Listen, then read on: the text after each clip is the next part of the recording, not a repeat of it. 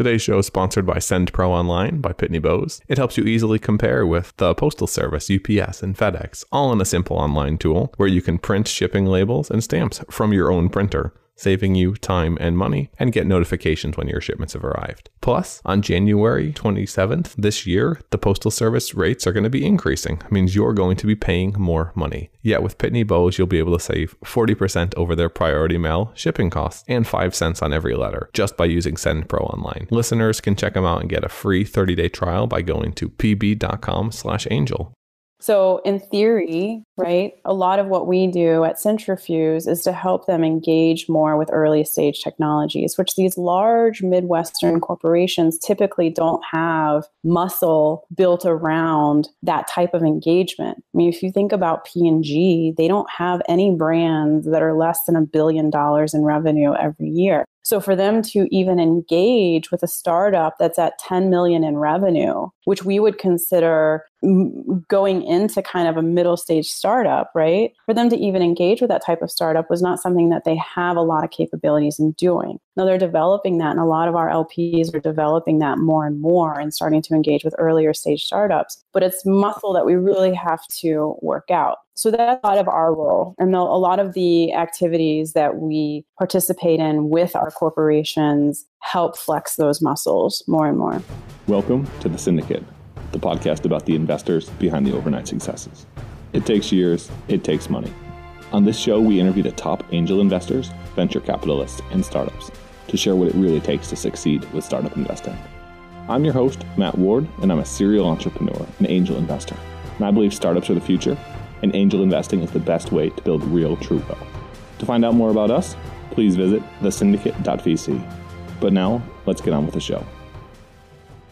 Hey guys, welcome to The Syndicate, the show where we get the world's most interesting tech focused folks and investors. Today we've got somebody who is transforming the Cincinnati landscape, Sarah Anderson on the program. Thanks for coming today, Sarah. Thanks for having me, Matt. Good to see you. So, you reached out a while back and you wanted to tell me about the Midwest and specifically what's happening in Cincinnati because it seems like there's a lot of exciting stuff happening that I know I, for one, had not heard about. So, let's quickly get into your background and what the what the lay of the land looks like, and then we'll go a little farther. Okay, sure. So, um, I moved to Cincinnati about six years ago and started working in kind of the tech ecosystem here with a lot of startups for an organization called Cintrifuse. And Cintrifuse is kind of a one stop shop for startups and entrepreneurs in tech or tech enabled companies. And even broader than that, really VC backable companies that can be scalable. And Cintrifuse was created in 20, late 2012, early 2013 to provide kind of the, the support system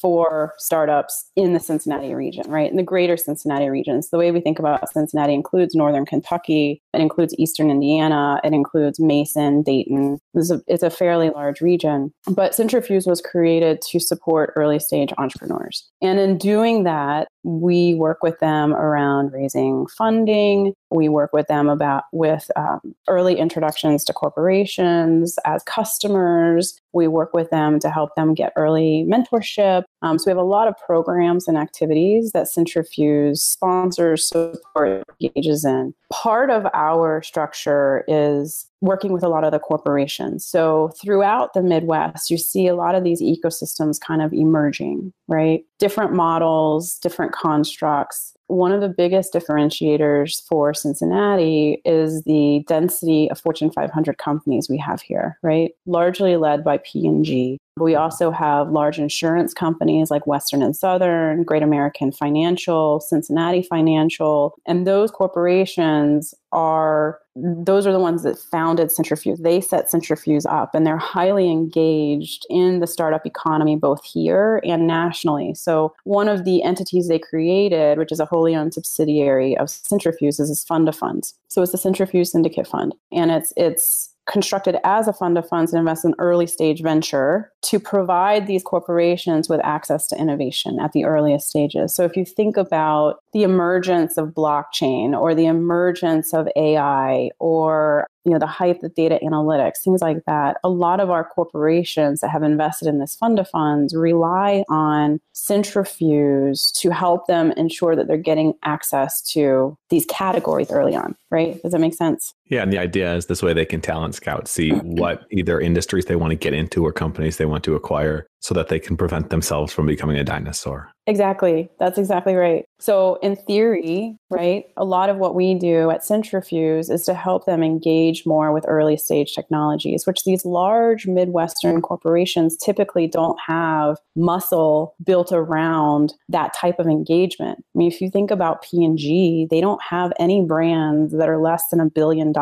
in revenue every year. So for them to even engage with a startup that's at 10 million in revenue, which we would consider going into kind of a middle stage startup, right? For them to even engage with that type of startup was not something that they have a lot of capabilities in doing. Now they're developing that, and a lot of our LPs are developing that more and more and starting to engage with earlier stage startups. But it's muscle that we really have to work out. So that's a lot of our role. And a lot of the activities that we participate in with our corporations help flex those muscles more and more. Do you see a major focus on Midwestern industries more so than a traditional Silicon Valley or New York? I imagine just having that close access to specific types of Fortune 500 companies would create some opportunities while locking away some others. Yes, we definitely do. So, so by and large, driven by kind of our LP makeup, some of the major categories that we look at right now are consumer products. P&G and Kroger are both big LPs in the fund of funds. Insurtech and FinTech, we have a lot of very large Midwestern insurance companies that are fairly acquisitive, innovative, and interested in doing new pilots, right? So that's been a big area of interest and then health IT. So, really large health systems that are involved. And we do a lot of shared services. So, things like cybersecurity, talent recruitment and HR technologies, marketing tech, things like that. But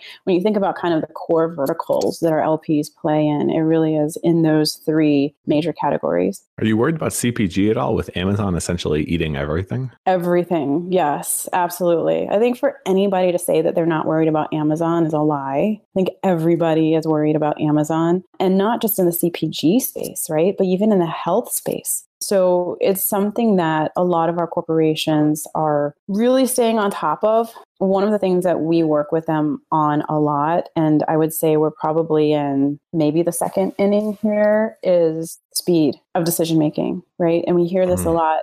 Innovation, especially around corporations, a really sexy word. We're going to disrupt ourselves. We're we're going to have, you know, a new growth strategy. We have an innovation team and it's centralized. Now it's decentralized. But one of the plagues I think that hits a lot of these corporations is just having the ability to make decisions quickly, right? And digesting that risk tolerance so, a lot of what we are trying to work with them on is how do we do things that don't have, how do we do things quickly that don't have significant implications within the corporate construct, right? So, rather than making a quick decision about a major acquisition, let's do a couple pilot, right? Flex that muscle, educate the corporation, and then go out and do a major acquisition. So, there's a lot of that type of strategy and back and forth and thinking through a lot of this corporate innovation strategy. But I mean, Amazon is a big threat, I think, in every industry, honestly. Yeah, you basically listed three large industries uh, consumer packaged goods and grocery, IT services, and healthcare. And those are kind of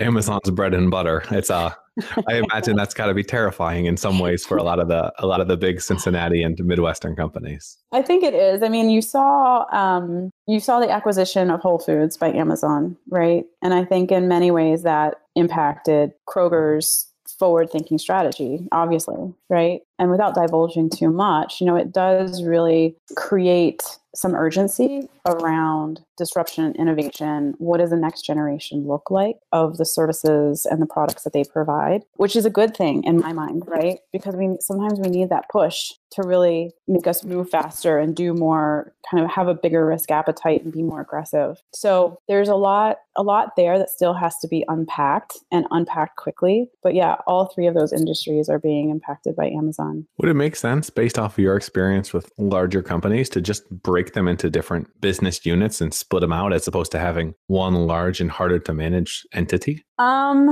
that's a really complicated question. I think it's very dependent on certain factors, as in how tightly integrated are the core business units, right? So if you think about Kroger, for example, They're one of the largest logistics. So forget about being one of the largest grocers in the world, right? They're also one of the largest logistics companies. They have their own health insurance. They have their own bank. They also have their own pharmacy. All of those are very large entities in and of themselves, right? And they all support the core business. Now, would it make sense to unbundle those? I don't know. I'm probably not the right person to make that decision, but I think in some cases when you're thinking around about decision making, I know it is a challenge in corporations because there is no central decision maker, right? Very typically, even you know in P&G with their brands, their brand decision making often is independent within each brand, right? So you have some shared services, but if you're doing a pilot with a marketing technology, right, that is a brand specific decision, which does help speed the decision making, right? But there's no one person deciding for the whole company what technologies they're going to use in those cases. So it's a hard question to answer, but I think it's something that has been considered openly. I mean, I know you probably saw some of the news about Nelson Peltz and P&G, uh, sitting on the board of P&G. So he's an activist investor, and he has a board seat now on P&G, P&G's board, and he's been a vocal advocate for potentially splitting up some of the brands around like health and beauty and uh, baby care and you know different entities. So it's definitely something that I think the corporations have considered, especially some of the larger ones. But it's a hard question to answer. So one of the mantras I hear a lot for startups and from investors as well is don't take corporate money especially not too early. Because if you do, it kind of creates bad signals or it can create misaligned incentives with venture investors or large scale long term growth. How do you think about that? How do you advise startups? What are your thoughts? Um, I think a lot of it, a lot of it depends on the corporation and why they're making the investment, right? And I think a lot around the terms. So some of the things that we bear caution about um, with corporations investing very early is what is what is their purpose in the growth and trajectory of the startup right? If they want to sit on the board and they ultimately want to acquire the startup you know that's something that probably can be delayed as far as an investment. They don't need to invest in the seed round. If they're interested in an acquisition they can invest much later maybe in a or b I think also if they're a passive investor, if the corporation just wants to be a passive investor, learn and potentially pilot, become a customer, then that's not quite as problematic because they're not setting terms, they're not sitting on the board, right? The the information flow is going to be much more limited from a um, competitive standpoint. So a lot of it just depends on the terms and the construct of the deal. I don't know that in all cases it's bad, but it's just something that entrepreneurs need to be cognizant of some of the challenges that could face them later down the road. What would you say is the biggest myth or misconception about Midwest startups and investing? And where um, exactly does Midwest begin? Because we were talking earlier and yeah. you said Nashville, and I was like, Nashville, is that called Midwest? I consider it Midwest. I mean, think about we're kind of just north of, of Nashville a little bit west, but but mostly north. So we consider the Midwest really anything off of the coast, not the mountain region, but I would say stretching all the way over to Minneapolis. I would consider Midwest. You know, we have funds that invest across the Midwest that are in Houston, right, which you may consider the South, but we consider that part of the Midwest region. Include Chicago, I would include Nashville, like I mentioned. Um, you know, we even work with several funds in Atlanta, even though that's more on the southeast. But but all of those that are off the coast is kind of how we define our Midwest region. Do you think investors overlook the the flyover states, so to speak, too much? Yes, especially early stage investors. So later stage investors have a lot more infrastructure and they're investing larger checks. So so they can kind of surface those companies that have risen to the level of success where they would invest. But a lot of times, you know, they're missing a lot of the earlier stage companies that do ultimately get acquired, especially by some of the larger corporations. We have several successful early stage companies just in Cincinnati. And if you think about the Cincinnati ecosystem compared to other regions in the Midwest, like a Chicago or even like an Ann Arbor, Detroit, you know, the number of startups we have here dwarfs in comparison to those. So if we're having some of the show ponies and we don't have any unicorns, yet, but we do have some very fast growing startups that are raising money from coastal VCs. It warrants having VCs come and participate here. And I think those VCs that have done that have seen a lot of fruits to their labor. And I think we're going to see more and more of that. Um, Accel just came out with an article today about the future is beyond Silicon Valley, right? And I think a lot of VCs are really starting to look towards new ecosystems outside of the coast and beyond LA and New York for new opportunities. And and some and I think you asked this earlier, but I think some of the differentiators that we have in Midwestern ecosystems is it goes beyond valuations, right? Yes, our valuations are lower, but I think that there is an inherent quality of entrepreneur here as well, in that they tend to be much lower profile, heads down, working on their company, working on scaling their company. Um, not no not, drama queens. Not no, I mean, we really don't have any drama queens. We do have one drama queen, but he's not a CEO. So I think that there's a lot of really great qualities in entrepreneurs here. Um, and, and what we've seen is a lot of that bears fruit later on. I think one of the challenges for, I would speak only for Cincinnati in this case, but when we work with VCs and we work with VCs around the country, when we talk to them about, you know, how does Cincinnati stack up to what you see on the coast, you know, a lot of times they do talk about this you know value centric entrepreneur not wanting to have high spend really focused more on profitability and scalability. But some of the challenges that they mention is you know it's kind of a slower growth atmosphere. There's not that hard charging you know grow at all costs you know working 24 hours a day. So it tends to be more of a slower trajectory kind of the tortoise and the hare right? Slow and steady wins the race so um, hopefully, um, but I think that is part of the the downside, and then also just the density of startups that we have here. Right, we don't trans we don't cut across all industries. When we think about the technology startups and the life sciences startups we have here because we do have a lot of life sciences startups there tends to be more of a focus in specific categories. Like we don't have trying to think so so we have about 450 startups in the cincinnati ecosystem. Of those I don't know that we have representation uh, for blockchain startups, right? Uh, so we, we don't cover that industry at all from a startup perspective. We also have challenges around talent acquisition. So getting talent, whether it's developers or sales teams here, sometimes can be challenging because if a startup goes out of business, they need a new opportunity without having to uproot their family and move across country again. And so sometimes those challenges emerge. I think more and more, and that's a lot of cintrifuse mission, goals, opportunities is to create that density within Cincinnati, right? And our challenge is clear, right? We just it's a marathon, not a sprint. By the same regard with the employees though, they stick around way longer is what I hear. Yes, there's a lot more loyalty for sure. And there's not as much horse but I think it probably begs the question because there's just not the same opportunities in that there are on the West Coast, right? So while the the teams are much more loyal. They stay together more cohesively. There aren't like the opportunities for them to go to five other startups right in the same position. Yeah i guess i guess that is definitely one way one way of thinking about it. I i, I gravitate towards the first explanation a little bit more mm-hmm. just because if you're somewhere with lots of women it doesn't need mean that you need to cheat on your wife. But that's a it's a that's that's a slightly different metaphor but it uh um, yeah, and I think there is a lot to that. I think there is a lot to just a Midwestern mentality of it's working, values. Yeah, exactly. Working with a team and sticking with a team over a longer period of time. What are you most excited about these days? It can be an industry, a trend, a topic, an area. So, so, so I manage the fund of funds. So we talk to a lot of managers, both established managers, emerging managers across all different industries. And one of the things that really excites me a lot is I think there's some very smart, very ambitious um, new emerging managers coming out with funds that I'm, I'm excited to see how, how they perform. Like, for instance, um, I don't know if you've heard of Deciens Capital, but they're focused exclusively on fintech technologies. It's two guys who had several good exits. They've been together since elementary school. One of their biggest was to SVB, and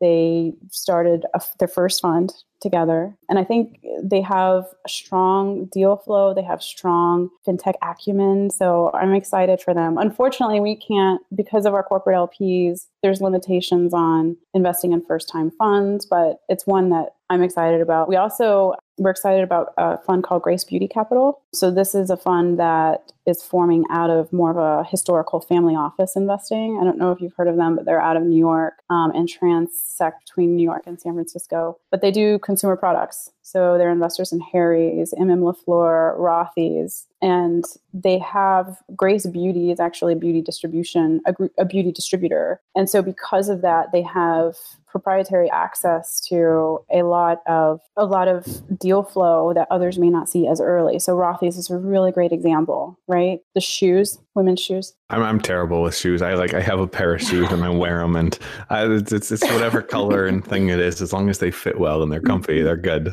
I'm terrible on the consumer side of things in terms of knowing the brands. I think I think that's mm-hmm. kind of part of the way the world is going. We're either becoming very generic or very specific in our consumer preferences as well. Yeah, and I think that there's a lot of mission orientation around consumption, right? So, like Rothy's, for instance, uh, they're made out of water bottles. That's right? cool. It's very cool, and they're super comfortable, but they're made out of water bottles. So, in fact, I think they're coming out with some men's styles. If they do, I will send them to you. Absolutely, I need to check that out. It sounds interesting. Yeah, I like the I like the mission driven companies. I when I have a founder reach out, that's the next photo sharing app or something. I just reply back, sorry, but this really doesn't matter or something or something thereabouts. I might not say it as bluntly, but I think investors have at least some type of obligation to the world to at least focus on things that move the needle forward. Yeah, and I think consumers are following that trend too, right? So mm-hmm. Investors, at least in my experience, tend to be laggards in trend setting, right? They're kind of following the consumer behavior. And consumers definitely, especially younger consumers, really want to invest their money where it makes a difference. As long as they have that money. What uh, what are you worried about these days? Well, a lot of our work is in corporate innovation. Um, and some of the things that keep me up at night is your corporations truly want to innovate, at least the corporations that we work with. They have the appetite, they have the desire, but it's hard, right? It's very difficult for them to make meaningful innovation. So when you think about there's there's small tuck-ins that can be done across an organization fairly easily. You can do a $15,000 pilot. You can acquire a, fi- a company for 5 to 50 million, right? But when you think about true innovation, right, that becomes monumentally difficult to do in some of these corporate constructs. And that's something that worries me a lot. How do we overcome that to help our corporations gain a competitive advantage in a meaningful way? Do you think we just moved to an era where corporations have shorter and shorter half lives or shelf lives? I think that's coming. I do. I think you know you see the S and P 500 has changed significantly just in the past decade. Um, I think you're going to see more and more of that happening, and that scares me, right? Because those are our investors. But I think what that means is hopefully if those those you know s&p 500 keeps changing then you have companies that are continuing to be more nimble right? They're continuing to have that muscle and that capability. Um don't know. Yeah it's it's survival of the fittest and we might as well get rid of the not so fit companies and people. Well, well let's not say people but at least companies and people leading those companies if we want to have a better future. Yeah and i think i mean yes i think that's going to happen. I hope none of our lps are in that bucket um, some, some of them will be it's inevitable but hopefully inevitable. not most of them. You guys will help them stay afloat. Right exactly. Yeah it's a it's a it's a crazy world we're headed towards. Startups become more and more important. What um if you had one thing you wanted to leave people with it can be a quote a call to action anything. Before you tell them a little bit more about cintrifuse yourself and where they can find you what would it be and why? I think one thing i would want to convey is you know, corporations oftentimes can be challenging to deal with. They can be slow. It can be hard to find the right decision makers. But at the end of the day, it's worth it. And I think to the extent we can be a Sherpa for any members of your audience in accessing any of our LPs, we want to be accessible and we want to help them do that. That was such a great metaphor. Be a Sherpa. I really like that. be a be a Sherpa, guys. Corporations is where the money is at, whether it's investment or acquisition or customers. It's a it's definitely a great way to go. It's it's harder, but it's a it's a great way to go. It's uh it's super interesting as well. I haven't made it out to Cincinnati yet. What's one thing you'd want to leave people with about the city? Not tech related, just overall the city, the culture, the vibe. What gets you excited? Hmm, not tech related. I mean, it can be tech related if you really want it to be. I think Cincinnati, there's a lot of growth potential in Cincinnati. So, one of the, the trends that we've seen in 2018 is several new companies have formed here from founders that had nothing to do with Cincinnati. They chose, they wanted to know which which city should they bring their family to and start a company in because they had an idea and they chose Cincinnati. So, you know, it's a great place. There's a lot of support here for new emerging startups. There's a lot of support here for new emerging families. And I think there's a lot of kind of Midwestern value centric culture that can support both of those. So it's a trend I really want to see continue because we need more of that density and more of that mass. And again, like getting back to the Sherpa analogy, like that's what Cintrifuse is here for. So if you are thinking about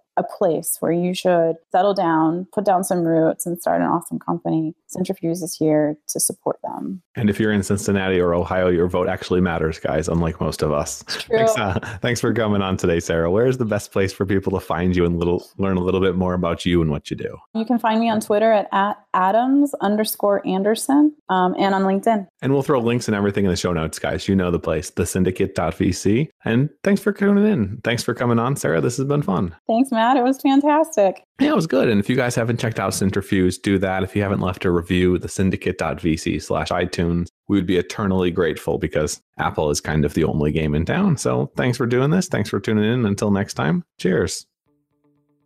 Thanks for listening to The Syndicate, the podcast where angel investors and VCs go off the cuff and discuss the ins and outs of the venture ecosystem. We're here to share the tips and tricks of the best in the business, because startups and tech make the pie bigger. To learn more about us and what we do, visit thesyndicate.vc. And to join our syndicate on AngelList, just go to thesyndicate.vc slash join and get access to some of the best startup deals. This has been another episode of The Syndicate. Thanks for tuning in, and we'll see you guys again next week.